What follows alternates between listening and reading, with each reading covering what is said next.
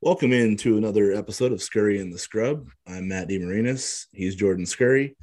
And we have a special guest on this episode tonight. Former Creighton setter Madelyn Cole is joining us to uh, we're gonna get caught up on Madelyn's volleyball career. She's uh, on the coaching path now, so we're gonna see if how much different she sounds as a coach compared to the player she was a couple years ago. I haven't forgotten, so we'll have to compare and contrast.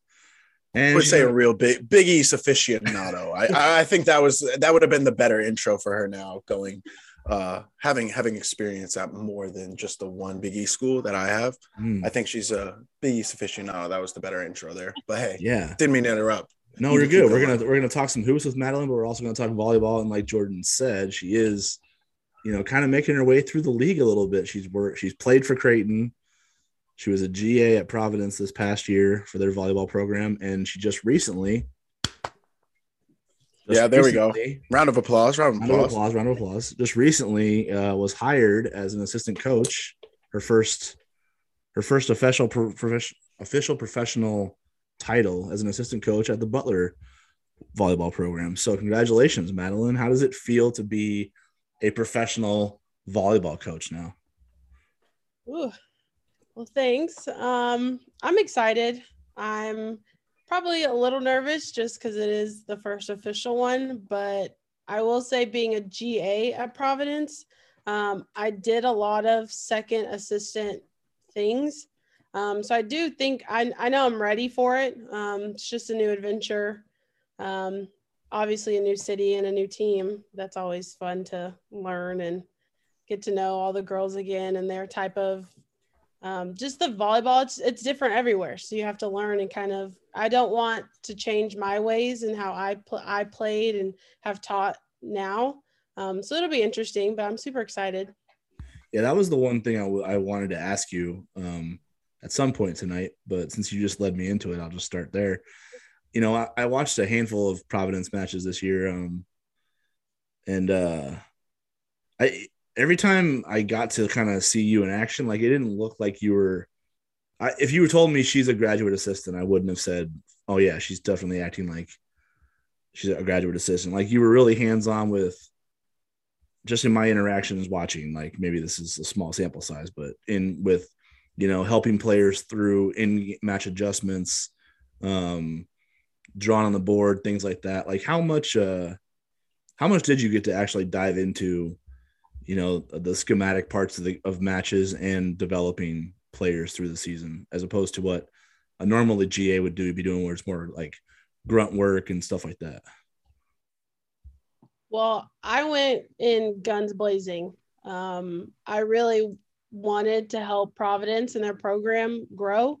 Um, and seeing a few of their practices, I was like, you guys have the talent um, to really go far and do really well in the Big East. Um, but I definitely just I just showed up and started kind of coaching. Um, obviously, they let me be kind of the head coach of setting, um, so I was always with the setters, trying to get them better, learning new kind of offenses, what to run with who. Um, it's definitely you're like the quarterback of the team, so you have to figure out this girl is really good at hitting this. That's her strong suit. Maybe we can change these things up. Um, but our assistant coach, Richie, he really pushed me to do a lot of the scouting, and that was new. Um, I I can watch film for hours and hours, so it was no big deal to me. I didn't have those hours because I was a student, so I did have to do like my classwork. That was just the thing I did not like about GA. Um, but I really did watch. I loved watching film, and I love kind of picking out details of other teams. I'm like, oh, we can maybe try and you know exploit this, or they're not the best here, so let's try and do this. But they're really strong here, so we need to be cautious and really try and push through here. Um, and so, and R- Richie, he's a great guy. I learned so much from him, and he really pushed me outside the box. We could just sit there in the office and just talk, probably for hours and hours, just about well, we re- we really talked a lot about food, um, but we did talk a lot about volleyball too, and just helping me kind of see things differently. Um, but yeah, it was they gave me a lot of a lot of room to just be me um, and speak speak out when I wanted to. So it was really great. Um, and I learned a lot just from being there because I had that that opportunity to be myself and speak out when I kind of thought, oh, that doesn't really look good or seem that that's going to work. Um, and they respected that. And sometimes they took it and sometimes they didn't. But I was like, hey, at least it's out there. We tried it. Maybe next time. Um, so yeah. Nice. So that's awesome. It sounds like so it does sound like they gave you a lot of, you know, like control there at Providence and like uh just kind of let you, you know, put your uh, imprint on their team, so to speak, right? Um, but I guess just from my perspective, I guess how did that come about? Like the Providence connection, what was your connection there?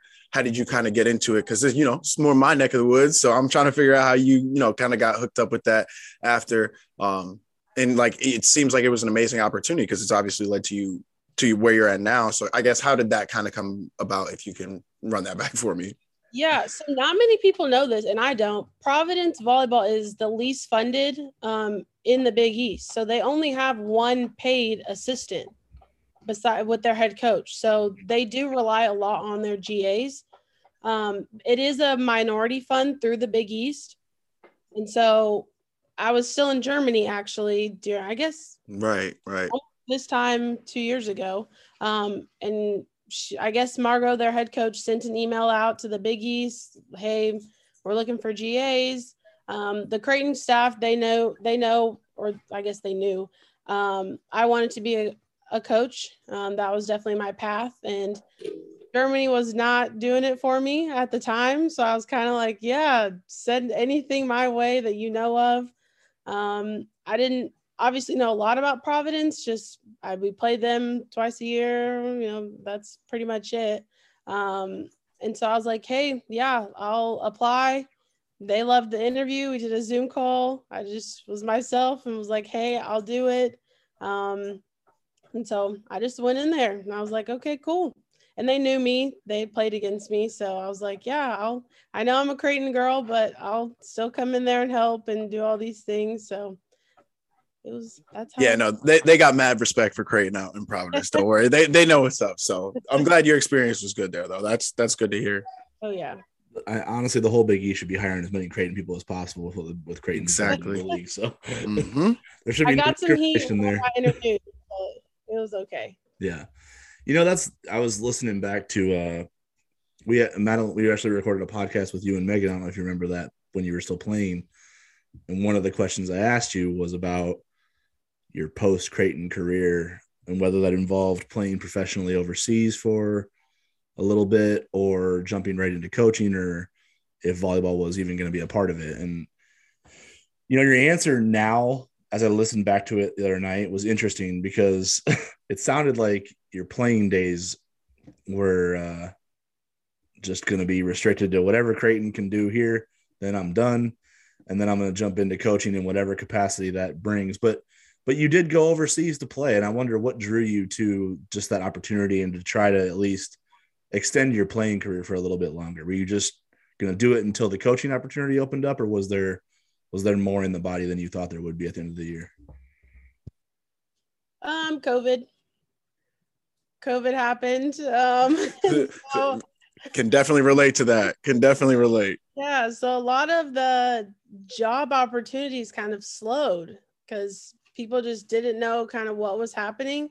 Um, there were some, you know, schools that reached out to me, and I just I really wasn't feeling it. I was like, eh, like I I don't see myself there or helping the program very well. And I do think since I didn't have that that end of college, you know, I would say life because it was our spring season. Like you're kind of done with volleyball. Like you're still there, but um, so I was like, you know what? Let's just do it. Let's figure it out. I already had an agent before COVID just to kind of see.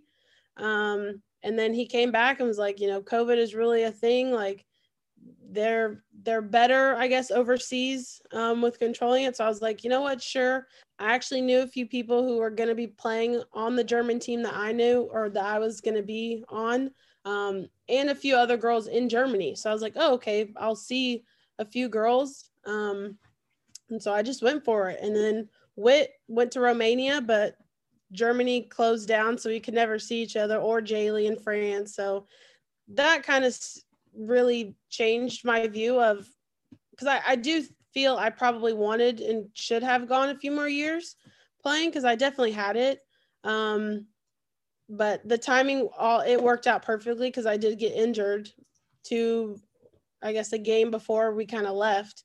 Um, so just the timing worked out really well. So I was like, okay, this is a it, I made the right decision, especially now. I'm like, okay, I'm here. I'm starting my career. I'm doing what I want to do and love. So it, it definitely worked out. I do miss it, but yeah, no, I, de- I definitely get that. I'm glad you brought that up because I've actually talked about this countless times just on this podcast just even about like how the world was like because obviously it was my senior year too that got shut down by the pandemic and thinking of going overseas it's funny my first like i did get the whole asian thing and i was looking um and thinking like c league in germany um but would you say because like my drawback and why I, ultimately didn't want to go is what i heard from a lot of people is it wasn't the same overseas did you like when the pandemic hit did it become that for you and that's kind of what led you to this path now oh yeah yeah. Because it was just like what I heard was there was a lot of just uncertainty with leagues, kind of like you were just speaking on. And so that's what I was like, I don't like, I don't even know how to like, cause I wasn't even out there. Like you were out there. So you were in it. And so what was it like being in it? Like what it would, what was the vibe? Yeah, it was really hard too because the the team I was with was a little bit lower in the the German league. Um, but again, we it was me and another girl from USC who had played against each other. We knew each other. Um, so we were kind of messaging like, hey, let's go in there, really try and change the the club around and do all these things. But it was hard because they shut Germany shut down. Yeah. And we couldn't really go out and explore. So it was like the gym, our, our apartment, the grocery store. Like that yeah. was it. So that was really the sucky part because like you hear about going pro and you're like, yeah, you're you're playing overseas, mm, but really traveling and exactly. You want the whole experience. Like you want to yeah. be able to go see your teammates who are in other countries and like yes. when the world shuts down. That's tough. Yeah. Yeah. So that's kind of where I'm I'm sad now that I'm not continuing because I do see you know a few people oh they just went to egypt for their break or they went to mm-hmm. france i'm like that's what i wanted dang it yeah um but again, I was like, it's it was an it was an experience for sure. Like it was just nuts. And I know the first half of our of our German time, like we couldn't stay in hotels. So we would wake up, maybe leave our like apartment and gym at like 10 in the morning there, drive six or seven hours to the game, have 30 minutes to like stretch and get off, play the game six, seven hours back. And I was like, I am not used to this. Like, I'm used to going the day before, practicing, mm-hmm. filling up the gym, getting the lights down, yeah. the core. Okay, cool. And we were just like, what is this? So it was nuts. Everything changed. It's true. It's true. But I'm glad you at least had the experience. Like, you got uh, at least some time to see what it was. Cause I feel like, at least for you, you were able to like, consciously make that decision because you had been in it. Like it's hard for a lot of people who didn't even like myself, like who didn't even want to test that because it was just different.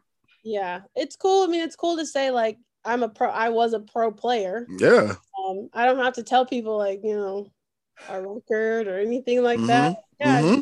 I played. Yeah, you're a pro. You're pro. Yeah, you can't take that from you. Can't take that. yeah. So it was it was quite an experience. It was I didn't learn any German, so don't ask me anything. That a lot of people ask me that. I'm like, no. I learned Dankeschön. And that was about it. And that's thank Is it was that thank you? Yeah, yeah, yeah. That's I know that one too. Movies. Yeah. Well, yeah. At like, least you at least you were polite out there then, saying thank you all the time. Right? See? Yeah. Yeah. No, if you have to hand people the resume, they gotta know. I mean, they meet you one time, like, hey, look, that banner right there, that banner right there, and then yeah, I went and played pro, and now I'm your coach. So shut up and listen to me. I try not to talk about the Creighton vibes in too many people's faces. So, you know, I do I do have my necklace on that we wore we won. You okay. know, okay. Our, our biggies. Hey. Some girls at Providence. Hey. Like, I'm like, yeah, you know, just this. If you work hard, you can get this. You know, try and slight flex, slight flex, slight flex. that's what I really don't try and like throw it in people's faces. She tries like that's what I mean. You're like you're like it's like a humble brag. And now I just got. I'm gonna ask Jordan real quick um, before I jump on the next topic. Is like if you had won like four straight Big East titles, Big East conference tournament titles, been in the NCAA tournament, hosted all that stuff. Like, if you had those kind of accolades, how often would you remind people of that stuff? Like, yo, this is me. I, th- I, think you know that answer. I think there's a reason that that didn't happen to me. I think the I think there's a reason the universe did not let me win that much because I would I would be insufferable. That's your answer. I would yeah. be insufferable. I would have this. Po- I would remind people every podcast episode how many wins and Big East championships I had if I was in Madelyn's position. But hey, I'm not. So it would be like I'm Jordan Scurry. Unscroll resume real quick, and then here's our today's episode. What we got? Yeah, every intro, I'd be, I'd intro this. I'd be like, I am your host, Jordan Scurry, the three-time Big East championship winner, and a hundred. I, I, would like, I would, you know, I get the metrics out on the numbers, you know, love something it. stupid that I would I do. I love that, it. That's yeah. how my dad is. He tries to go in with two-time All-American every conversation. He'll yeah, call me like, I was talking to this hotel person and, and we started talking about two-time All-American Mal Cole. I was like, how and why? Like mm. see, I would introduce myself as that if I was to like you, like you like that's that's why the world didn't let this happen because you I would I would have in my interview with Butler, I would have been like, Yeah, I'm two-time All-American Madelyn Cole. Um, yeah. nice to meet you. Like that's how I would intro myself. That's what I'd be calling like I'd be calling uh you know, fancy restaurants asking reservations. Like, yes, this is two-time All-American medal. Yep, yep, table exactly. For, table for six by the window. Like, yeah, it's just no. Yeah, and please uh, have my jersey uh, hung up uh, in the back, please. Uh, I, I want it. I want it there upon my arrival. I want it in a plaque. I'll I sign it. That one and I'll let you guys know for sure. Yes, for sure. Yeah. When you decide to flex, please make sure we we're, we're in attendance. you gotta get the you gotta get the signed jersey at like Applebee's in Dallas or something like that. Like, yeah, it's gotta be. Mm-hmm. They got they gotta yeah. know. The hometown's got to remember. Yeah. Um, I'm glad you brought up your dad though, because it was one of the questions I wanted to ask you. Was uh, your mom played uh, volleyball too, right? Did she play volleyball or she play basketball? Okay. Mm-hmm. Your dad, and your dad played football, and I just wondered, as you've jumped into like or as you made your way through your playing career and then jumped into coaching, was your uh, approach to I don't know, just being an athlete and now being a coach was were the dynamics different because you have a support system that you know just has an understanding of what the day to day is like and what the lifestyle is like that you know where where if there are certain stressors going on for you they can kind of relate to those things and guide you through it? Is it different for you uh, a little bit. So my mom actually was a volleyball coach as well um, when I was little, little. Um, so I I would be in the gym with her. So that's really how I fell in love with volleyball was because of her. Um, but my dad gives me a lot of the business kind of that mindset, I guess, um, of coaching. Um, so he definitely was one who helped me make this decision because he was like, you know, is this opportunity really going to pop up again? Or are you do you really want to push yourself? And who do you want to learn from? So those those kind like i knew sharon clark was a was a great woman. She's has a lot of resources and all these different connections. Like it's crazy. Um but just like the thought of actually learning from her like it just didn't really pop up in my head. I was like yeah cool. It's another head coach. Sheesh. Um, What's up, buddy? That's Charlie. That's Madelyn's dog. He's barking at himself. We we knew we oh. knew Charlie would make a guest appearance here yeah. today. We were just waiting for when he it has, would be. He's making his podcast appearance too. It's all good. Yeah, he wants his questions. Yeah. Um, but yeah, he they both give me great advice, and they are. I mean, my mom was here just a couple days ago helping me move in. My dad will be here in a couple days, so they're really excited for this experience and they've always been there playing and now here um, helping me in all these situations and just having my back and trying to help guide me in tough situations or because coaching is not easy. I've definitely learned that in the first couple months of doing it. And it's the transition from player to coach has been a little hard and tricky. There's some boundaries but you know they're both helping me like hey it's everyone has gone through it who's been a young coach like there are times like yeah i probably shouldn't have said that around this person or you know those things and you just you learn so i'll just continue to do that you're still young it's all good what was the uh what what was the uh I don't know, just some of the main things you took from watching your mom when you were young. Like why did it why did volleyball stick with you, do you think? As you I don't know if you've ever thought about it before, but maybe I'm putting you on the spot right now. And but if you've ever thought about it, like what were some of the things when you're watching your mom coach and you know, kind of growing into loving the game yourself, like what stuck with you? Um, I I would probably look at it as her relationships with her players. Um, my mom is very intelligent and kind and just soft hearted and all these things. And that I sounds, saw that sounds familiar. um, and I, I saw that with how she spoke and coached and just showed the love of volleyball and the passion of volleyball through her players. So I really love that. And I could watch her coach for days and days. And I was like, man, that's so cool that your players are are wanting to really work hard and do these things for you. And she's still in contact with them. And obviously I was very young. So they're like, oh my goodness, like you're getting so old now. And I'm like, yeah, you guys are old too. um, but yeah, just seeing her like her passion for volleyball, like that was how I fell in love with it. And just being in the gym with her, like that's bonding, that's our little love language, and it's just really cool. So yeah. No, that's awesome. It's funny. I, I love hearing stories about that just because like my relationship with my dad was always like that with basketball because it was just like the way I saw him interact, you know, with his college teammates, like even years after, you know, and everything. It's just like that. You, you don't like it, it's just that culture, that environment. Like you, you see your parents go through it and you kind of like want it for yourself. But I think the one thing for me that uh was different, I guess, when like going to Creighton in that culture was just that like I really felt like the, the, like I really felt like it was like that that was the first team I felt like it was really like a family, you know, like outside of my own family. So I guess how much do you try to like like preach that like eh, in your experience just I, I guess now with coaching where you when you were at Providence like do you really try to like preach those messages of like that culture or do you think that just genuinely happens like when you come to it with the right intentions?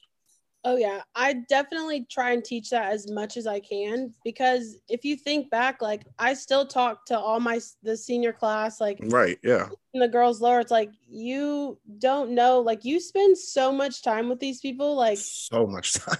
There's something that you have to like. Yeah, you're gonna have maybe a teammate or two that just uh irks you sometimes, but deep down, like, can you really fight for them on the court and off the court? That's like a big question that I've asked the girls at Providence, like, yeah, you can say like um, I have their back during practice and all these things, but what really can make a, a team a team is having their back off the court as well. Absolutely. Like, are you helping them study or classes or go to the store? Like, it's those small things that just like, man, I remember that. Like, I'm gonna run this suicide a little harder for you this time. Man, talk about no, I completely agree because like you definitely I can 100% relate to that. Because you know there's times where you're like yeah no this teammate helped me you know grocery shop yesterday. I'm, I'm gonna go hard for them today. Like you know it's it's the little things like that. So i definitely can relate.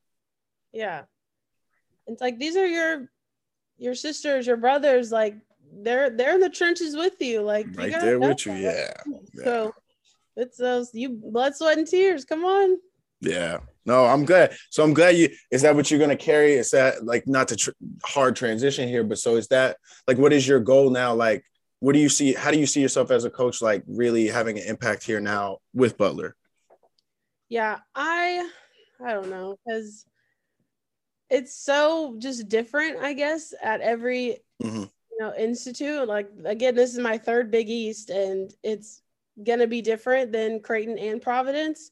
Um, I wouldn't say like I'm not gonna I don't really change for many people. Like I've definitely because this is not my program, not my anythinger, but like I will speak my mind and I do want to grow the women as not only athletes but as women. So right. hey, I'm gonna be in your corner. Like if you need anything, but and this is the growth part we got to set boundaries. Like i know i'm i'm young i'm close to you guys but no i cannot go hang out with you. Like i can have some coffee with you maybe and talk about life because i've gone through a lot of life experiences and it may or may not help you but this is how i responded or i you know adjusted to things. Um so I, I wouldn't say I want to be like friends with them, but I do want to help be their mentor and be someone they care about because, and especially for recruiting, like I want the parents to know, like, hey, they have someone to lean on um, if things do get a little uncomfortable because it is hard. Like Jordan, you know, it's hard to like go to your head coach sometimes, like,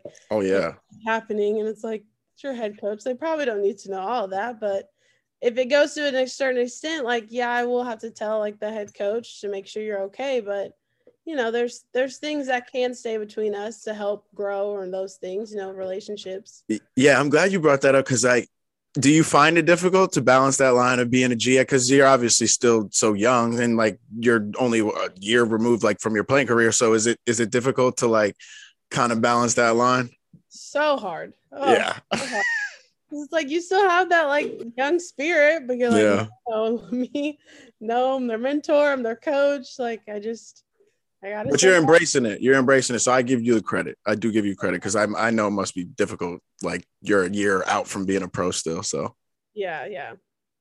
I can't help but like I can't help but hear like Kirsten in that in that just response there. It's like those are all the things she just preaches, you know, just like all the external stuff that I don't know if other programs take it for granted. I'm sure there's like a handful that prioritize um you know, all like sowing the seeds of what your culture is as a program, like in order to cultivate that identity. And then the on-court stuff is just kind of the takes care of itself within the training and the and the and the and the recruiting. But like, you know, but Butler's no like this isn't some you know up and coming program. Like they've won. They've had I think they've you know had seven 20 win seasons in the last decade or so. Like you know they're they're in contention to always play in the NIVC. I feel like they're always a team that you know is super salty defensively and not an easy out every or any time at all. I know they've gone you know to five setters with Creighton plenty of times. Um, yeah, and I, I'm just curious, like how much of what you experienced at Creighton and what you just tried some cues you tried to pick up, especially as you were thinking about being a coach one day. Like how much of how much of Creighton have you taken with you so far into your professional life? Um, a lot, and honestly, it's a lot off the court. Um, because I I do, you know, remember those talks I've had with Angie Craig and Kirsten, like just about life, and it's like, man, like they really care about me, not about my athletic ability. I mean, I came into the season with a concussion, not even playing in front of them. Like, right. they had no clue who they got really um, but they they cared about me and they were you know sad for me that I got concussed and all these things but like they're still my biggest fans. And it's like that's what I love about you know the Creighton like that there's a family. Like everyone cares about you no matter how far you go. Um, and so I just want and that's how I felt when I interviewed here at Butler. Like the athletic directors that came to talk to me like the surrounding people that were like oh you know, like, oh, you could really be an asset here. And I'm like, oh, well, thank you. Like, it made me feel good, like that I was wanted here. Um, so it's different, like having a home here. Like, okay, I'm I'm putting roots down here. Like, I want to build this program. Um, and so I'm hoping to just get a little bit of my love to a university again.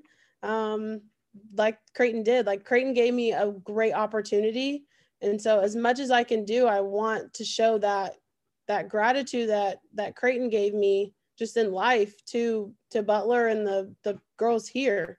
Because um, they do have a great program. Like i think they're always in the middle if not the top um, the top half of the conference every year. And they've given us a run for our money too when i was playing. So absolutely. they definitely have it. Um, so i'm excited for for what's to come for sure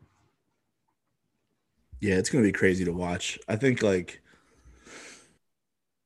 I don't know. There there's just something I don't know genuine about your personality that I feel like this is going to be fun to just see it where it goes. You know, I don't know. Like, are you enjoying this too? Like, I know it's it's a it's a job, right? So there's there's going to be pressure that comes with it. You're going to put a lot of pressure on yourself. Like, you're going to hate losing as much as anybody in that gym um, especially with as little as you experienced it, right? So, um, yeah, just how are you? How do you? How do you feel like you're preparing yourself to balance your ability to enjoy it with your ability to, um, you know, focus and be serious when it needs to be serious, you know, like and still be yourself at the same time. I don't have too big of a problem with kind of just like being myself and just enjoying it because I do love volleyball so much and so I I like to do the work for it. Um it was hard at Providence because I was in school. That's gosh, I hated being in school. I had no desire to go back to school to get my master's. Like that was never relatable, relatable. Very, very relatable. Yeah. like that was just something I never really wanted. I mean, it was great. It's great to have your master's. Like I do know people tell me like, "Oh, it's great to have your master's," but with with coaching and volleyball especially like it is about your connections and who you know and just your experiences. So I'm like, I have those experiences and I'm creating more connections. So giving up my master's was like kind of okay. And you can always go back to school. So it's not like it's just gone and forgotten. But um, the Big East volleyball is something that is improving every day. Um, no offense, Jordan, but you know, this is I know Big East is basketball school, you know, conference, but volleyball's trying to make a name for itself here. Hey, I'm with that. I'm with. I thought Big she was. I thought thriving. she was gonna yeah, way more outlandish just now, but Oh, yeah. back a little bit. Like crazy. Yeah, no, I was like- I was gonna, I was gonna, I was gonna go with that. Like I was very with that. But hey, yeah, no, I'm very with the upgrade of volleyball at every mm-hmm. Big East school. I, I have no pushback on that at all. and and the Big East is one that can get there. Like you, I know the Big Twelve, SEC, like they're always kind of up there. Big Ten, all those, but I know my senior year we had three schools go, and that was I think the most they've had in a long time or ever. Um, and so I, I want that again. Like I do want, like you see the ACC starting to get really, really popular in volleyball, and it's like, whoa, where'd you come from? Um, so I, I want to help the Big East do that. And with Butler, they're definitely a team that can that can push to get to get maybe into the NCAA or even all four teams to the I know you know it's very slim that happens, but you never know. Could can start to happen in the next few years. So. Hey, I mean, like UConn made it to the semifinals of the NIVC. Butler's always in that conversation. Like I said, they've won. I think they've had seven 20 win seasons. DePaul's on the rise. Creighton and Marquette are Creighton and Marquette. You know Villanova's tough. You know St. John's can always always has hitters and blockers. Like it's there. And then just talking to Kirsten, like you know, off the record about like the potential future of or the outlook of the league. Like the one thing the Big East has that's advantageous to its growth, if it if the schools decide to invest in it, is the recruiting footprint. Like they have talent in their backyards, all of them. Like they can, it's there. If they want to be good at it, it's there. Just like you said with the ACC, there's no, there's no excuses really. Yeah, and I think the Big East is like the best conference. Like it has all the main cities. Yeah, Who wouldn't? I mean, I know that's a big recruiting thing that I've I was recruited on, and even like I've started, you know, telling like you're in New York, Chicago, Indianapolis, Washington. Like you go to all these really cool cities. Like why not? You know, try and bring up the Big East. Like it's, you know, that's my sell point for sure. Yeah, so I don't want to get like too. You're bringing up some great goals here, and just like with your, I guess, direction for everything, right? But like, I don't want to ask too broad of a question, but like, I guess in the in your first couple years, what's your like, what's your main goal that you hope to achieve, like as a coach? Ugh. um, definitely. But I know I'm putting you on the spot still, but I'm sorry, I gotta ask. call out, call out Creighton, Madelyn, call him out. Yeah. Um, I would love to take down Creighton. I think most, most people did. It's gonna be hard, you know, just beat my alma mater, but it's gotta happen one day. Um, but no, I do I want to bring it back to Big East conference championships for sure. Um, NCAA tournaments, like that's an experience I want athletes to to have. Like, man, and you cannot like people can even like just saying Minnesota just like irks me the wrong way because we did lose like uh and guys got close. You were close. You were like, we were we close. had uh, we had match point twice yeah, you, you did. I, leave it at that you know. um but yeah like i it's but it was an experience like man it was so much fun like just being in that tournament and some girls don't even get to experience that. So I will do as much as I can for the girls to have that experience or at least the Big East tournament, like experience those things. Um, so those are those are probably my my goals for like the fives, you know, years. I like that. We'll, we'll crank it up the next five. We'll, we'll we'll check back in with you. We'll, I'll write them down and make. I'll hold you accountable. I got you. Don't worry. I'm joking. I'm joking. She's like, I want to make the tournament in the first five years, and I'm going for natties after that. yeah. Nothing less. Uh, you want to talk some hoops? You want to you want to stick around with us and talk some hoops with us? Oh, State, How's was a second team state player two years Tell 'em. running. Let them See? know. Let them know. She's the most Those credentialed 30 hooper on the podcast. games. Uh, Yeah. And she's the only All American on the podcast. So. That's true. She like honestly, she's running. She's running it at this point. I don't even know why we're here, but hey, This is see. This is why when we have scrub in the title of the podcast, we can only elevate with our guests. See how we do that? That's like Yeah. it's it's a constant. Well, we need to have guests because people get sick of Scurry and the Scrub like Eh, weekly after week after week. It's just like it's it's unless we have one of our cool friends on. Like they're like, I thought the point of you guys having a podcast was because you had cool friends. Like they don't really they don't really care about us. Like come on.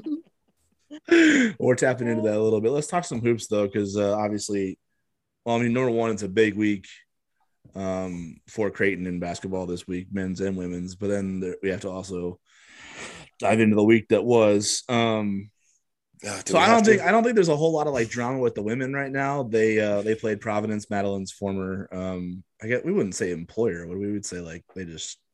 I don't know how we would do that. You visited there for a minute. former former squad former, Former squad, squad? just really? Yeah. yeah. Yeah. Okay. No. Mm. Either either way, Creighton waxed that ass. So like, um, that's that's that's over and done with, drama free. And then, um, so yeah, they had the weekend off, and the men they lost to Madelyn's new current employer, and then dropped a little bit of a weird one against Xavier at home on, on Pink Out Night. So we got to dive into that because I know people had a lot of I just want to. Can, can I? Can I? Can. I start? Can I start? yeah. By all means, I just have- I mean, you're the lead. I'm just- the lead titleist. Madelyn did- Y'all didn't lose. Like we didn't lose a pink out game in the four like your years, right? Like you you never remember seeing a pink out loss. No. Yep, neither do I. And so I guess my mm-hmm. point is I don't know how they can lose that one game. I usually I from my experience, that energy in that arena on pink out day is just like not an energy where you can lose that game. No. So I guess Nuts. I don't know. I don't know if it, if the energy wasn't there, Matt. I don't know what is going on, but that one, I don't know. We'll get into it like more specifically, but I just I don't know. I just have to. I had to start off with my like. I Yeah. don't. That game is special. You know, it's special to me, man. We can't No, be I losing know. pink out I- game. hey, That's I- the game you don't lose. You, You can can't lose every that one. other game but that one. Right, maybe right. And I just had to. I had to start with that. I had to say my piece. I'm sorry. I had to say that. maybe maybe next year what Mac needs to do is have you give the pregame speech because we do know that game means a lot to you for a lot of reasons that don't have to relate to basketball and maybe Yeah. you're the guy who can motivate them to uh to not lose I, another pickup like you did. I mean, I thought the pink jerseys would do it enough, like that, and some free new pink kicks. But hey, whose names are on these things not. that's exactly that's a great question guess not. Guess not. I'm like, dude, like what? Like you guys are playing in pink jerseys. Like, come on, give me a little more. But hey, all let, me, right let me let me stop. Let me I wasn't Jordan, prepared for wait. Jordan to get it all emotional like that. I, I gotta be honest. I didn't think he was gonna come at it from this angle. So I'm I'm I'm shook right now, but I'll see if I can calm him down. I just like um I don't know. I never uh, the, the pink out. We can't lose that again. I'm gonna lose my mind if this becomes a thing. We I mean, Madelyn didn't pink lose any Big East home games ever, whether it was a pink out, a white out. or blue out. yeah, Like, yeah. Wait, yeah. I was like, there that was, was a bad way to intro. yeah. that You question. casted a you casted a I've was a huge bad net when you two answered that question. It's so cool. Yeah, but I think they were both non-cons, weren't they? You didn't lose to a Big East team, Yeah. did you? Yeah. Yeah. So that's what I mean. Like, you asked the wrong Yeah. person there. What's it like It's to so live good. at home? She it's goes, so good that your your squad. No, it's it's so good that her squad that they're all, all like everyone from your Big East championship teams. Like you're all so humble. It's so good because if like I, like you're, it's good that you don't have a me because that would be obnoxious. That is It would be fun though. Covered in Jaylee Winters was hilarious. Like those were good times. Like she wasn't she wasn't afraid to talk some mess, you know. Yeah. Yeah, see, that's what's fun. Yeah. Um yeah, so I guess we can start with Butler, right? Because uh Jordan, listen, we got to rehash this stuff to move forward. So Yeah, we in order also move have to forward, we address. to look back a little al- bit.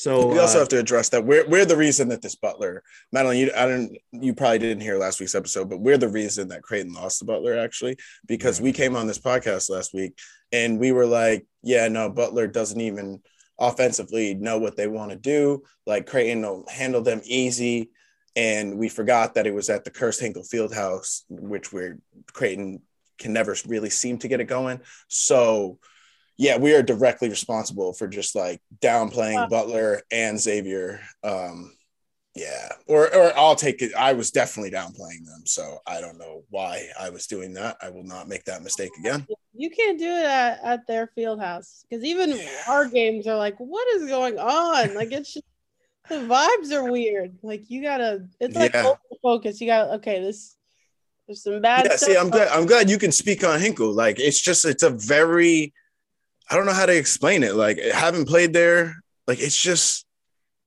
I don't know. It's just a weird vibe. I don't know. Not like it's not like ominous. It's not like empty. It's not like spacious. I don't even know how to explain it. Yeah, weird place. The cursed Hinkle Field House. it is a very strange building. Yeah, I don't know. Well, like I don't know, Madelyn. Were you? Did you have some takeaways from why that thing went sideways on the Jays? Like, there's obviously some common threads with their offense that I feel like we're going to get into here um, tonight. But like, what what stuck out to you? well, so I That's guess how Jordan feels my- right there. That little deep gasp was like, that's how he was after the Exactly. Hinkle again. Well, this is, this is kind of like a question, I guess, for both games. And I don't like, Mhm. I'll just answer your question with a question. When, and Jordan, I guess since you're a former player, when you're, you know, let it fly, kind of, you know, three pointers, like all those things just do not happen. What's your Mm. like? This is a great question. You know? Like, I know that's like y'all's thing, and when y'all are on, y'all are on, but it's usually like if you're off, everyone's off, or like it's just not going. But like, what's your second game plan, or like who's you know, like you guys do have a seven footer in the center who can, you know, So this is act- this is this is one of the best questions I think. That's the best question I guess on has ever podcast. asked. I think for sure. Ever, ever, Ever. ever. Do you do you want to answer that one first? You want to take it first, or She said Jordan. She did not say Matt. Well, Okay. you have experience. I don't know. I mean, yeah, but no, I think it's a great. I think it's a great question because I feel like a lot of people have this question, and um, I don't know. I guess like to that point, I just think it's that you don't ever want shots falling to be like your identity, so to Mhm. speak. Like we've always talked about for years, Mac has always preached like you have to be able to figure out how to win games when shots aren't falling. Like he's he- adamant about that, and that's why it's like there's so much uh, pressure on the defensive end to like you know communicate the way that we do, talk the way that we talk, like and be up on schemes that way, right? But I guess like to answer it directly, like what do you like? What is the second option if shots aren't falling? It's just to be able. It's not to think about that, I guess, if that makes sense. It's that you want to play the same regardless of if shots are falling or not. And it's a great question because I think now what we're seeing from this team is they are affected by shots not falling. And the great teams, like the great teams that even I was a part of, weren't affected when they had a first half where shots weren't falling because they knew that like like on teams like especially like even last year's team with just like Marcus Zegarowski, right? He knew like he he was so even keeled and he kept it because he knew like we just want to be getting good shots every game. Like we don't want to react to things not falling. Like you want to just get this consistent same type of shots, I feel like. And so I guess not falling into that, but I guess directly, yeah, they do have a seven footer. It'd be nice to get some e- easy layups and dunks and transition there. Um, but yeah, I guess it's just not like letting the shots like going in determine how you play. Like you should just want to have like you should consistently play away the whole time. Yeah. Yeah, it is like a it was the thing that I can't, I still can't get over. That's a little bit jarring is the the contrast in like when the pace falls off and when it's when it's and what kind of offense they're creating when it's flowing, you know, and, and then I don't know if there was ever a, a, long stretch where it was flowing offensively against Butler. You know, I think Butler's physicality always kind of dictated that game from the jump. And then once For Butler sure. made a run, then it was just, it was a wrap. But the Xavier game was different. Creighton was flowing in that game. And I don't know what killed their confidence first, whether it was, you know, Nunge pouring in a couple threes to start the second half or, or what did it. But you, from an energy standpoint, and I know this is subjective, but like just from a body language, like a vibe or uh, eye contact, like you just they didn't look like they had the same pop in the second half right away. And, and that's know, what and that's, know, and that's and I, don't I was, know what happened. Yeah. And that's what bothered me though, too, because I'm like, that's the pink out game, man. Like that should be the half. Like, like, and they didn't play very well in the first half. Like, and so I was like, okay, they're gonna kick it into gear here. I just feel like they never got to that in both games, honest, well, obviously the Butler game was different, but in that Xavier game, like they like obviously in the Nova game, like their big wins this year, they get to another level, and you're like, okay, they're rolling. In the Xavier games and these like little games that you feel like they should have, like they they don't they don't get there. And I don't know if it's like a internal thing. It is very subjective, like you're saying. Like I don't know what it is like, but it it seems like there's no like umph there, like where they need to get going in second halves or when they need to, you know, get to that next level to put the game away or get to the next level to come back. Just doesn't look like that's there right now. Yeah. And like, and, and Madelyn, you can, I guess you can draw on this a little bit because volleyball, the momentum changes real quick. Like you can be, you know, up seven and then one point makes a team just like, just feel it. And then you're upside down all of a sudden. So like, I guess when what can like players do, especially young players, because this is still either way you look at this team, they're either old and inexperienced or they're just young and inexperienced. Um, so like, what can a player do in a moment where they feel it, where they feel their grip on the game slipping away, to energize themselves to at least to the point where they can start winning or creating, like Jordan said, little things that are advantageous to themselves that don't even have anything to do with whether the shot is going in or not. Yeah, well, and that was, I guess I'll get back to that question of like just leadership. Like you're kind of lacking that that leadership in the second half. I I thought you know there's there's that ump like we're in the locker room like hey this is you know we're going into the third set like we got to finish it like no mercy like let's go you know all that stuff but I know for us as a volleyball team, when those momentum shifts, like it just takes one. And it's no matter if it's a kill, a good dig, like you're, hey, that was a, or even for basketball, like, hey, that's a great assist. Like you just got a defensive stop. Like you don't even have to think about scoring. Like you're just almost like in survival mode. Mm. And once that survival mode kind of kicks in, like you start to see things like, man, I just, I just dove for that ball. Okay, I can get this next one. Or you know what i'm you and you start to get that almost adrenaline like mm-hmm. then nothing can stop you then you start seeing kids start driving to the basket and you're like whoa where did that you know where'd that come from and this you know maybe five ten guy going against a six foot which that probably won't happen i guess for you guys but for us you know. I was five ten going up against six two girls. So i was like okay. Um you know just those little things. Yeah. Little yeah. things to get you going. I agree. I agree. I've heard a lot too. I'm glad you actually brought that up because i've actually been getting a lot of fans even tweeting at me this year about like the guys on the bench being like yeah they need to get more hype this year you know when you were there you were so hype on the bench like getting the guys going which I will say, like now going back, I didn't notice it until somebody tweeted at me just for that pink out game, and they were like, "Yeah, not even hype like that." I think there is a lot to that, even just like going back to the bench, right? Like, it, like I feel like it's similar for you guys. Like when you go back to the bench, like you need that embrace, like you need that from your teammates to get you going to feel better. And I actually haven't seen much of that before, but now at the point that they're at, like there has to be more of that now. I think there needs to be more of that from Creighton's end. Like there needs to be more just enthusiasm. I I would like to see more of it. Oh yeah, because even like us, we'd be like, you know, no play is a dumb play to celebrate. Like Right, if it's a right. play, we're still getting punt. Like that's a point. Like a hello, like we're one step closer to winning the Right. game. Like those things, and it's I mean, I, get that. I celebrated everything. You know, I, mean, I was celebrating free throws. I was celebrating timeouts. I was celebrating everything. like, Yeah. so yeah, no, you need it. It's important. It's when you can get excited about those little things. It makes like you like we're saying. You spend so much time around each other. Like you need sometimes to get like you need that enthusiasm from somewhere within the team, and they Creighton needs a lot of it right now. Yeah. And And that's it what was a- those like relationships you you build with your teammates. You know if someone's in a slump, like you could say one joke and all right, okay, they relax a little bit more, or like right.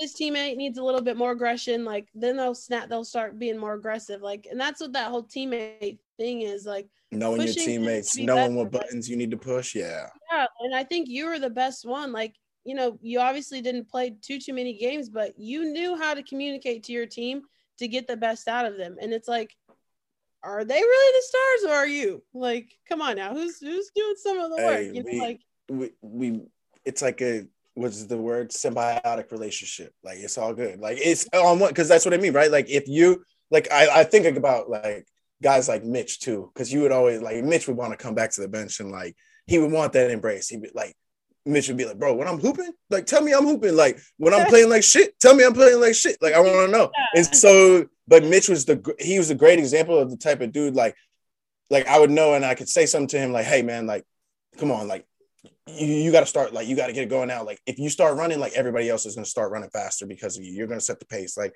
and he'd be like yo thanks. Like i needed to hear that. Like within the first four minutes like like he was like i needed to hear that right now. Like and so i'm like you know what? Like if that's where my little impact can be had on this game like so be it. Like because that means the world to me. Just even the fact that like having teammates listen to you like that's an underrated thing. Like Mhm. dude in a game listening to me i'm like okay like let me make sure what i'm saying to him then is something like actually thought through and like something that'll actually help us here so yeah no it's it, it goes to show you those little things really do pay off yeah. I want to jump into Xavier or some of the adjustments that some of the chess moves that happened in the second half of the Xavier game. But first, like just on the point that you guys are making here, that I think is, you know, I think it's undervalued because it doesn't have like a, there's no way to quantify it. Um, I think this is where they really, really miss Shereef Mitchell. Like, there's Mm. just there's a it doesn't even always have to be like a positive uplifting energy but there is just a a, a mentality with the way he plays and attitude about him that i think it when you when he makes plays or when he does something it doesn't have to be anything it can just be like getting in some dude's face for like 10 minutes and not letting him get comfortable dribbling the ball like that stuff permeates you know what i mean we've seen it and I think they missed that because there is no one, there is no one who can set that bar. You know, everyone else kind of has a defined role from either a shot making, playmaking, um, rebounding, defending standpoint. Shereef was just a guy who's like, you know what?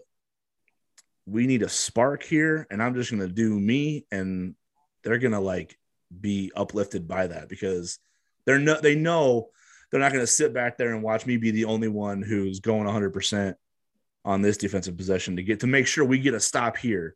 And even when the even when the Xavier game started going sideways, you know, like when they were rolling, the, Creighton still was never out of it. They were always like just stop, score, stop from like making that a game again.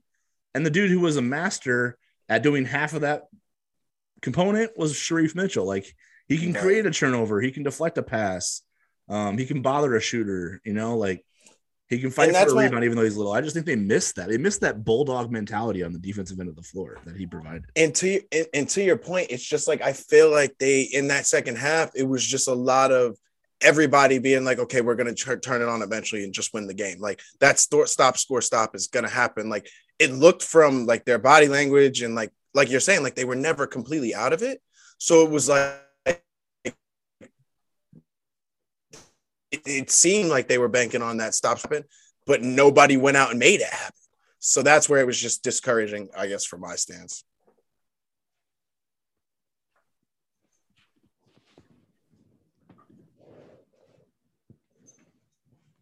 I had a question, but I lost it.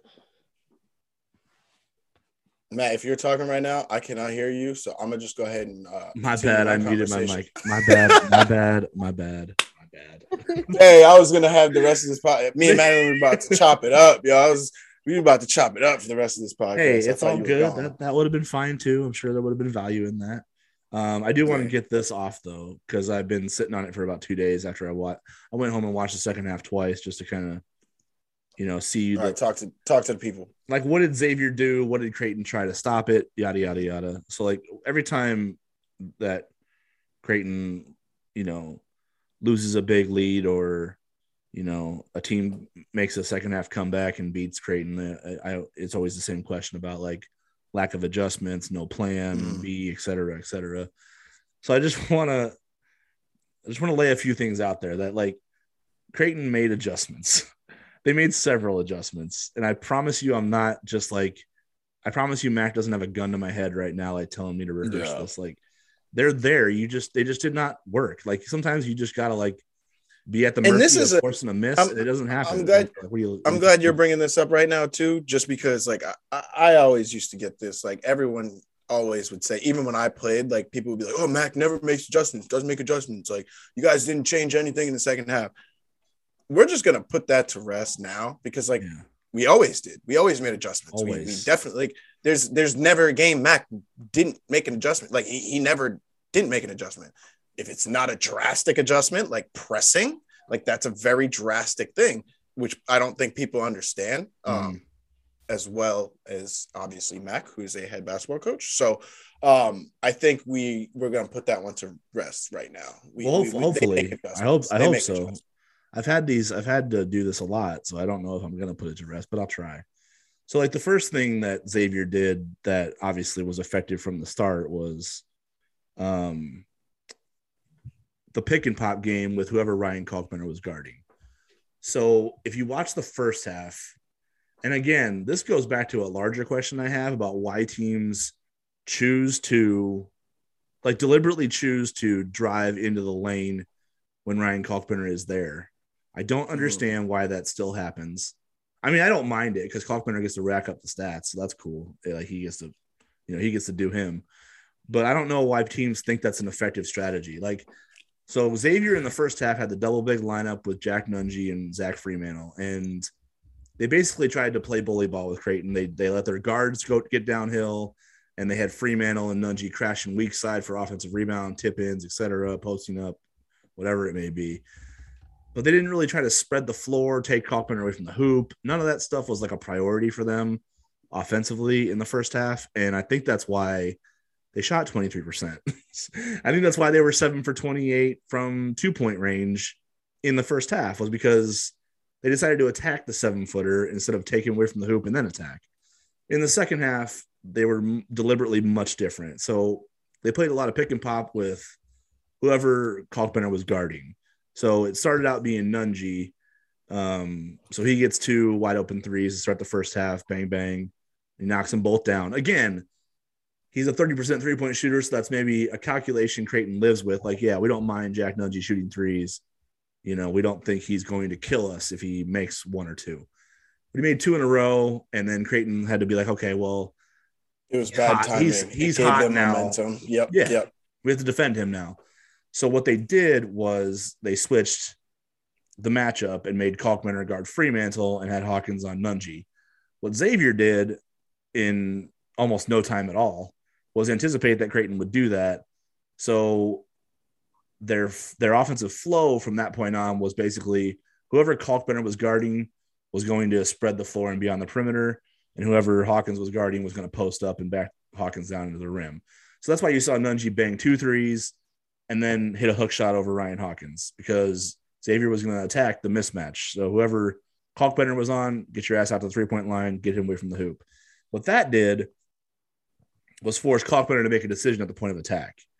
And that's why, and because he had to honor the pick and pop now, that's why Paul Scruggs was able to get to the hoop easily without any contest being there waiting for him.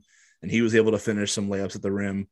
Um, because like Creighton just didn't have a matchup to guard him. Like Ryan Nembhard's not big enough or tall enough or strong enough, and uh, Trey Alexander and you know Alex O'Connell aren't those type of physical players either. So um, that's how that matchup went sideways, and then and then uh, Creighton went one three one. They busted out the one three one zone, and when they did that, Nate Johnson hit a corner three in the first eleven seconds of the shot clock, and then he was on fire the rest of the second half.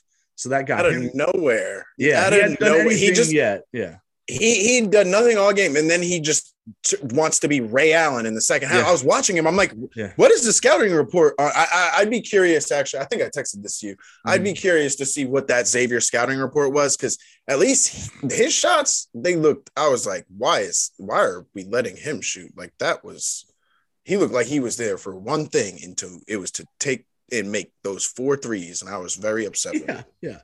But that was when Creighton went one three one. So that was the it was eleven seconds into Creighton busting that out, and he bangs the three, and then he was like NBA Jam on fire at that point.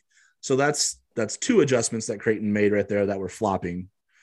Um, and then people asked why they didn't press like they did against DePaul, which changed that game. And the answer to that is more of let's just say Xavier's metrics discourage that. Um, Yeah. DePaul is uh, 66 in the country in terms of offensive efficiency against the press. Uh, they average 0.88 points per possession. They turn it over 26% of the time. Xavier, on the other hand, is the number two team in the country at scoring against the press. They average 1.12 Thank points you. per possession. Thank you for putting that in. They sco- they turn the Thank ball you. over 15% of the time and they score on 52% of the time you press them. And they've been pressed a lot this year if you look at it. So that's the advantage Xavier has. They have Paul Scruggs fifth year, Nate Johnson, Adam Kunkel fifth year guys. Uh Nunge's played a lot of basketball. He's a, I think he's a fifth or sixth year player. Like they got too much experience. They've seen pressure defense before. Pressing would not have worked against Xavier. They're the number two, again, the Right. second rate team in the country at scoring against the press. They don't turn it over. DePaul, on the other hand, does get does get crazy and chaotic when you press them. So that's why that wouldn't necessarily have worked. But Creighton tried zone. They tried switching matchups. Um, they tried going big, small. Like it, Xavier just wouldn't miss. Like, and they took advantage of every single matchup that Creighton threw at them from an adjustment standpoint. So it wasn't that Creighton didn't try to switch things up. It was that Xavier always had an answer for it. Right. Yep. That was kind of the theme. Yeah. So I think that's, a big thing too. Like the end with the pressing, like people don't understand that like numbers matter. Yeah. And like in college sports, like you have to dig deep, not just like last game. You have to go like six or seven games, like to see Mhm. a pattern, to get their numbers. Like things change. Yeah, like they play differently with each team, but like there's, I mean, stats are stats, and like that's how you get your scouting reports. Like that's the work that like Rob Rob does that people kind of take for granted. I think it's like no, his numbers matter. Like you need to take those seriously because that's what coaches are looking at. Like that's what helps, you know, scouting reports and people just Mhm. I just don't think they get that part of it. Yeah.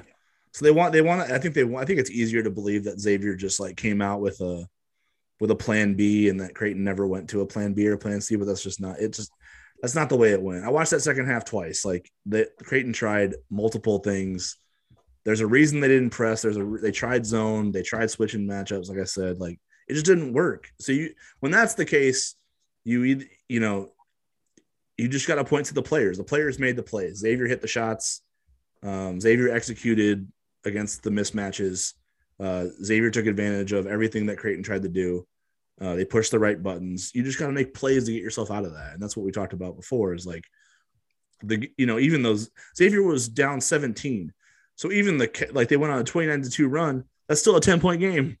It wasn't over. You know what I mean? That's Creighton just had to make plays. They had to get like like Jordan talked about that sequence. That's so important. Stop course, stop score, stop changes the game in basketball. You Change. know, one block in volleyball changes the momentum of a set. Like you just you have to dig deep and make a play. You know, you can't draw it on the whiteboard. It's not magic. There is no magic wand for coaches. They prepare you and then you go execute. The players just had to make a play. And in basketball, it's a stop course stop sequence. And once you get that going, then you can start get flowing again, and then you can get your mojo back. Then the crowd's on your side.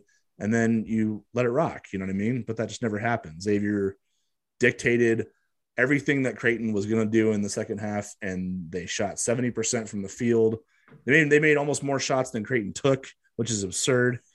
Uh, you know, that's just too many things going against you right there to, to avoid that. Like, you can't stop those floodwaters, it's too much.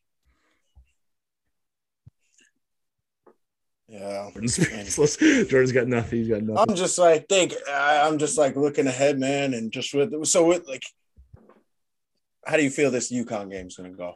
Yeah, that's that's that's tough, right? Because they're gonna go right on the road and you know face a team. It's that, not fun. I I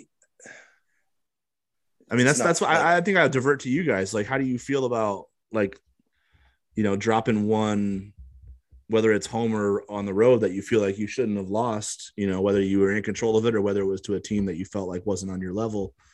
Well, I don't you, think and then you have, and then you have to go to losing at home at all. So yeah, but then I'll, I'll take that part of the question. okay, but then you have to go. Then you have to go face a team that you feel like is just you know really talented, really skilled, really well coached. It's probably going to be an uphill battle. You could go in there with a ten game win streak, and it would still be a tough tough deal. So like I don't know. How do you, how does an athlete or a team bounce back from that when you drop one that you felt like you had in the bag and now you have to go face one that not everybody's expecting you to win? I just think they got to really like lock in here. They're to really have to like try to pull one off on the road. So like all that enthusiasm, I'm saying I wish they would have had uh, channeled into the two losses that they had. They better find it and like bring it on the road with them because it's to be tough. Like in losing, I think three games in a row is a very very tough place to be. And it, it, like three games, I think that's the and Madelyn like you, you probably can relate. Like I feel like three games is like the losing streak where you start to be like, uh oh, like three games is like really when it's like okay, this is bad because you start to forget even what winning was like. You're like, how do we get back to that winning field? Because yeah, three game skid is not a good place to be in. So they're gonna have to really try that that enthusiasm. Everything's just gonna have to be ramped up. Like they're gonna have to be even more perfect than they think. Like they every execution is gonna have to be on point. Defense is gonna have to be on point. Communication, all those little things, like they can't lack at all. So it's an uphill battle, but if they bring the same team that you know won a double overtime in Marquette, then we're talking. But if it's the team in the last two games, I don't know. We'll see. And you hope like being on a two game losing streak, like their momentum and like hunger for the win, it's there. You're like, all right, come on, like we got to get this, like let's go. So it's like you're hoping that's the team that shows up with like just the grit and like mean, like let's go, like we are not losing another game.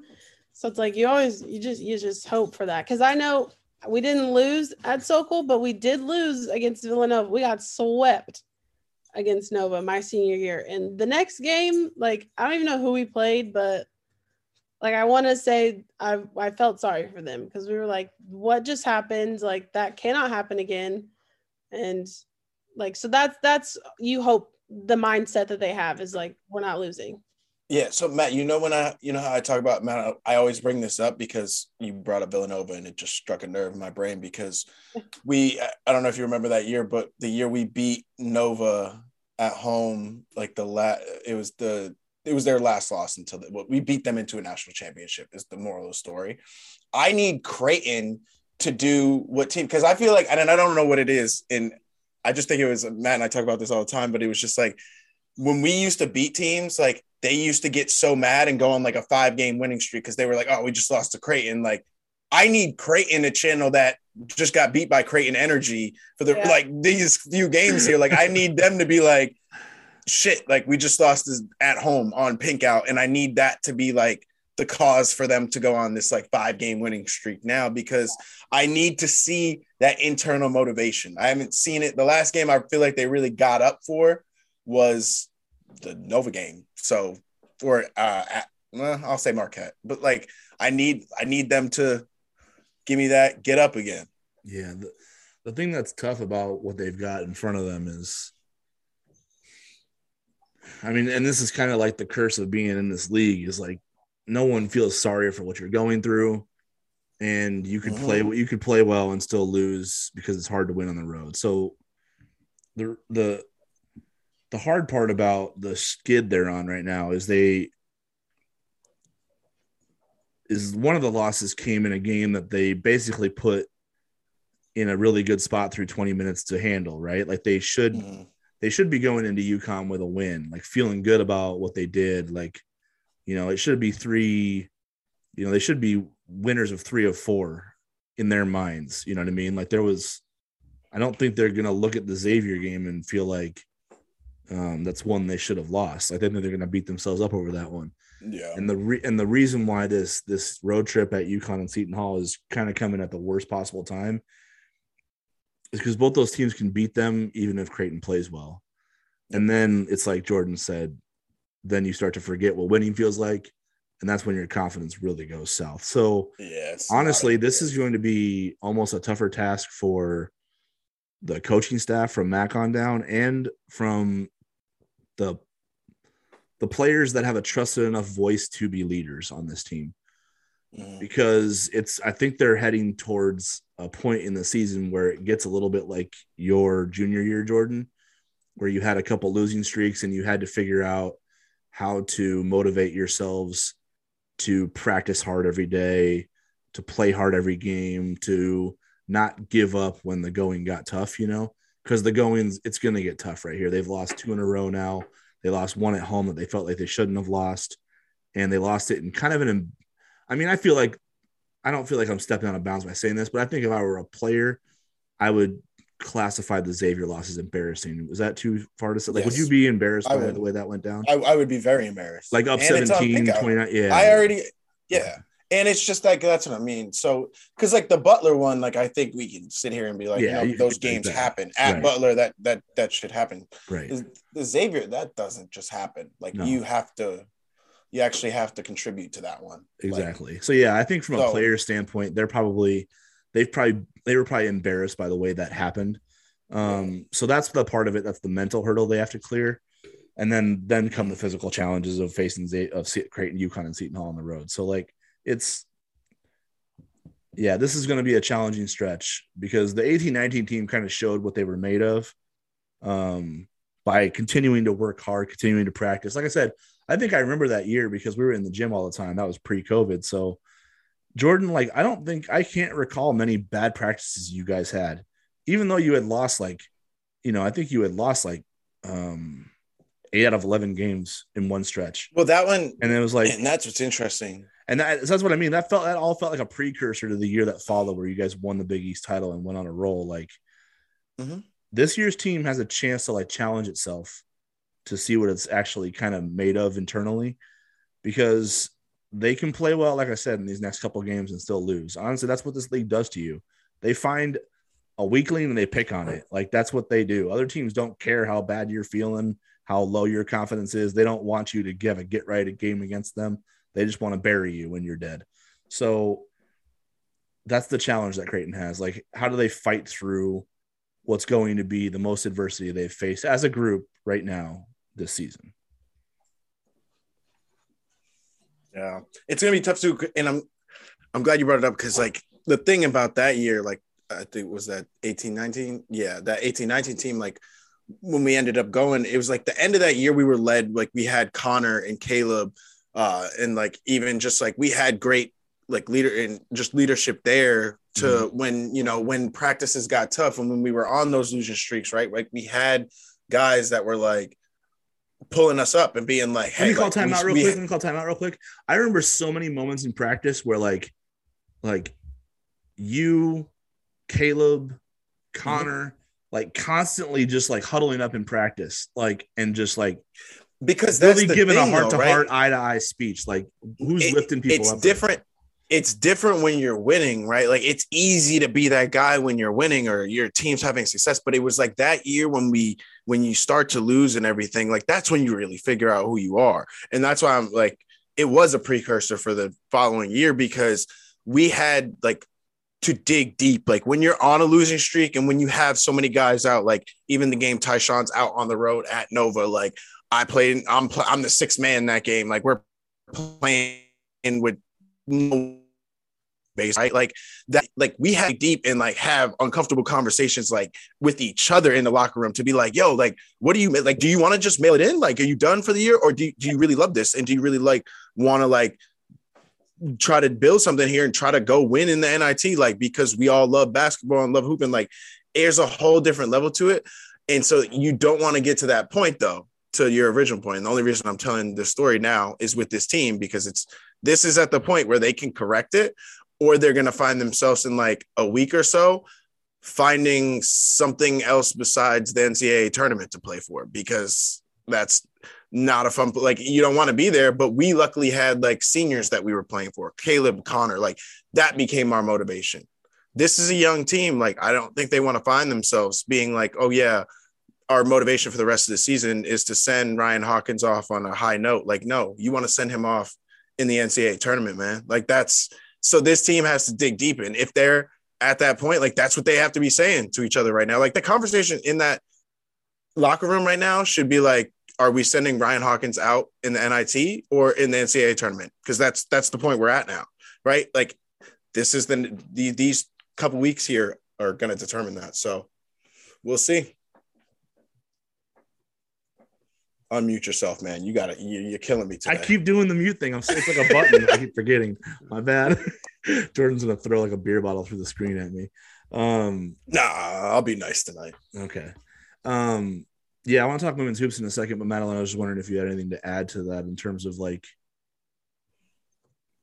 yeah, I don't know, just a mentality in order to prepare yourself to go through this this stretch right now, where you're obviously, like I said, the feeling the sentiment is probably a little bit like embarrassment right now because you let one go that you didn't feel like you should have, and now you have to face, you know, a tough stretch where, like we've said already, like they're not going to feel sorry for you. They're going to try to bury you. Like, how do you, how do you mentally get yourself through that, regardless of the results you end up end up facing? Yeah, it's it's hard for sure, but I feel like the men's basketball in the Big East, you should know that every day you're battling. So it's like it's sh- it's not it's not new that you're that yeah you lost two games. You probably should have lost two but and now you have you know all these other games that are going to be super hard but it's what you signed up for. So it's like you should be wanting that challenge. Mm. um but it, like i like what jordan said like you sh- you shouldn't have regrets later on. Like the two losses those are your regrets. Like okay and now we learn from them. Like losses are good because you learn from them. But it's like what are what are they going to learn from those two losses to push them over that hump to not you know let their goals kind of just end? So it's like it's their their mindset has to be strong for sure. Like they have to find that motivation and that that desire. And it's like a team goal like what's our team goal? First half what are we doing? Second half like don't think about the end goal so much maybe just just take it back a step. Like what's our goal for this this one match this one quarter like this one half? Like maybe maybe break it down just a little bit more because they are a younger team mm. with yeah they have some some high leaders who have been through a lot too but you know break it down. Let's go one on one okay? What are we doing against this person or you know this this specific team? Like i know it's you know easy to say like take it one game at a time but you literally have to do that and take it even further than that. So, yeah, well, I mean, I like that because it puts a little, you know, it, it it shows the importance of why being in the moment is important because there's there's a lot to accomplish in the here and now that eventually leads you to the bigger goal. But if you don't do that stuff, then the bigger goal becomes irrelevant because you've lost it all, right? So, yeah, I love that philosophical yeah. perspective on things. Well, um, and that's what got us from our junior year to senior year. Senior year, we didn't put Big East champions, NCAA tournament on our goals. We broke it down. We want to be good practice players, good teammates. Like we broke it down. And of course, we didn't win the Big East that year. So we were kind of like, dang it, we should have put it on there. but it's like we went, we should have gone further in the tournament. But you know, it's like you you just have to think about some some smaller things sometimes. And even that's personal goals. Mm-hmm. Like, hey, I'm gonna shoot better in the three point line today or i'm going to get one more assist or one more block you know like those those small things like we talked about can create bigger things yeah for sure Um, the transition to a team that's flying high right now, coming into this week with a lot of confidence, is uh, Jim Flannery squad. Um, I just checked. I'm not on I'm not muted. Uh, but they've got a tough, tough, tough, tough week ahead of them. I mean, maybe the toughest week I've ever seen them go through. Uh, it's the gauntlet. It's it's it's yeah. It, it, honestly, this is the part of the year that Flan circled too. He's like, this is going to be hell to go through this. So they've got um, the greatest women's basketball program in history um, on Wednesday night. And then Friday, they're at DePaul, who's probably, you know, vying for second or third best team in the league, depending on how you evaluate Creighton and DePaul. Um, and they probably have the best player in the league on their team, who's absolutely a monster right now, in Aneesah Morrow. And then they have Marquette on the road on Sunday after they get through those two games. So this is a this has the potential to be a season defining stretch if it if it goes well, it'll be historical. And if it goes sideways, then they will have to kind of recalibrate a little bit because the rest of the season doesn't get any easier. Um, but even though the challenges won't be as stiff as this one. So the first question I have though, and this is for both of you because you both have played in big time games at home against um and when you say play, well, you mean was on the team, right? Well, you you have to you listen to me. I'm not downplaying your uh your role here, um, or your role in those wins, but the the you don't often face a team that you feel like you're not expected to beat on your home floor. You know what I mean? So that's the situation that Creighton walks into on Wednesday. From the outside, from the outside looking in, I don't think anybody expects Creighton to beat UConn. I think I think all the expectations for Creighton beating UConn are in the gym already. You know what I mean? And maybe some delusional family members, who knows? But um, that's beside the point. So, uh, how do you approach that when you are when you're super confident in yourself as a group? And you and I and I can confirm that I like you can see the look in their eye when they talk about this game. Like they're not going into it like hoping they can you know, find a way to believe that they can beat big bad UConn. They already believe they can beat UConn. It's all about just, you know, making it happen now. So how do you approach that game from a mental perspective where you're facing a team that no one expects you to beat on the outside looking in, but where you expect to beat them and they're in your own gym? Like how how do you how do you approach that? Who wants to go first? Uh, yeah, don't you want me? you want me to go first? Whoever I wants mean, to go first. You've all you both done it. You both have done it. I think honestly, the approach is just to. Uh, I like to like when I think about even like that Nova game. Uh, yeah. Like that game, right? Like, uh, yeah, Ronnie was into, out into the national championship. National Ronnie yeah. is out. Yeah. Mitch is starting as a freshman for the mm-hmm. first time all year, randomly. Like, uh, it, it happens. They kicked the crap just, out of you the first time. Like those were insurmountable odds. Yes. Yeah. yeah it's it's just like honestly I don't want to sound corny, but it's like really visualizing success. Like it's just like my mentality going into that is I was like envisioning everything that we needed to execute. Like this is what a win was going to look like. It was like telling yourself like the little things that we we needed to do. Like we need to we need to win the turnover battle. We need to not turn the ball like the little things, just like envisioning and trying to like be like, this is how we're going to execute this. Talking about it with teammates before, like we're going to do this. This is going to be the read here um, in the ball screen coverage. Like this is how we're going to communicate during it. All that. It's really just about trying to not like even let an, any idea of like I don't know any idea of doubt like creep into your mind because it's just like we have to execute our game plan's going to work. It's just that belief, I think. I think that's the best way to approach it from I guess my experience. Yeah, and I think that and like knowing they're going to make their shots or like for us it was like she's going to get her big kill, like it's going to be all flashy, like it's going to be cool, but game of runs, yeah. Yeah, like who cares? Like okay, they had that, but now we what are we going to do? Like how mm. are we going to respond? Are we going to let her keep having those those shots or are we going to you know try and defend that or those things? So you know it's it's kind of like just have fun with it but like so like don't i mean yeah it's a big game but again it's just basketball. Nothing's changed. Like right. still you. Right. So them. So it's like it's just a good game. Like you're just you're excited to play it, and your adrenaline will kick in. Like you'll you'll you'll Yeah. settle. You'll settle for sure. It's just like go be the like you're thinking like let me just go be the best version of myself and everything will like flesh everything will work itself out if I do that. Like right? Right. Yeah. No, I agree completely. And don't get too caught up in oh I'm not playing well. Mhm. Like okay maybe your teammate is, or what can you do Yeah. to your team? Yeah, and I like how you said that too, because you would just even like like just being able to not don't get too high, don't get too low. Like they're gonna go on their run. It's cool. I'm we're gonna get ours next. Like we're gonna execute. Like don't get too rattled by their success. Like know yours is coming later. Like be, being that belief in yourself. Believe that your success is gonna come later too.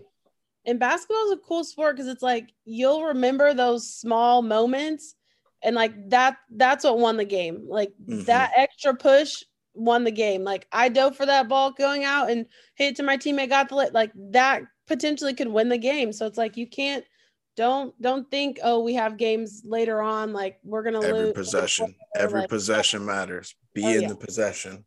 That's it, like they say, be in the moment. No, be in the possession. Be in the possession. Yeah, I think I remember my junior year, we played Washington for our NCAA second round, and I like dove over a table because I was like, this could Yeah. potentially be our last game. I do not care. Hopefully, and Matt, I think you were there. Like, yeah, it was for- you were it was right in between me and John. You dove right in between us. okay. yeah. Yes, so I was like, sorry, I'm taking y'all with me, but That's great. all went like See? the complete opposite direction though. So it's Oh, good. dang. Hey, the effort was there. So you wanted it bad. The thing, you know, and that's Yeah. the other thing too is like this game's going to be at DJ Sokol Arena, and you know, it sounds like, uh, you know, it, it sounds like most, if not all, the tickets have been sold. So hopefully, a lot of people show up, um, because that'd be a crazy environment.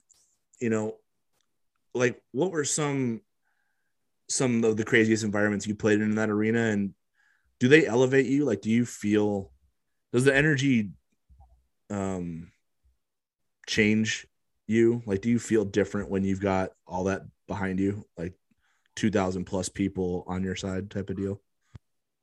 Oh yeah. And it's so like jam packed. Like, I don't know. I've never played in front of us. Well, I get never mind because our Nebraska game was at CHI Center, but Yeah. like Sokol is something special. Um, and you know how like in the concerts, like when the bass is going, you can kind of feel it in your heart. Like Okay. it's almost to that moment. You're like, oh man, like I can feel this energy, the vibes, like let's go. And it's fun playing in front of your home, your home people. So it's like, all right, I gotta do whatever I can to make these people smile and leave when they're when they're leaving. Like it's so cool. I love it. Oh, I miss it. I miss it too. The the the second you just said the environment and the Sokol thing, I smelt popcorn. I just smelt the Sokol popcorn. The immediate like when you were just giving your like the whole vibe, I'm like, yeah, no, I, I miss it too. I definitely miss it. yeah, this is going to be a crazy fun week. I, I, this is like, I, I'm not, this is weird, but like, this is what I get like really juiced up about as a, you know, journalist slash media member is like a big game anticipation because you, I think the the cool part about it is like the psychology of the athlete. That's kind of why you do this kind of thing, or at least that's something for me. Is I'm really intrigued by the way 18 to 22 year olds handle pressure packed moments that are you're in front of thousands of people. They're watching you like run, move, talk, dribble, shoot, pass, everything, and like your screw ups, like you do that in front of everybody, and your big moments happen there too. But those are easier to feed off of. But I just I'm, I'm fascinated by the psychology of like how you perform under pressure, and I'm really interested in this game because I for most of the players on Creighton's team they haven't experienced a home crowd like they're going to experience on Wednesday, especially coming off the COVID year where they really didn't have much of an environment to play in front of anyway. Um, and then on top of it, on the other side, is literally like one of the greatest dynasties in sports history. You know what I mean? Like there's a name that's going to be on the front of that jersey across from you that just like they they wake up and what's the what's the Ricky Bobby phrase like piss excellence or whatever. Like they Yep. wa- Yep. they have championships growing out of their ears. Like they've won more than it's normal to win. You know what I mean?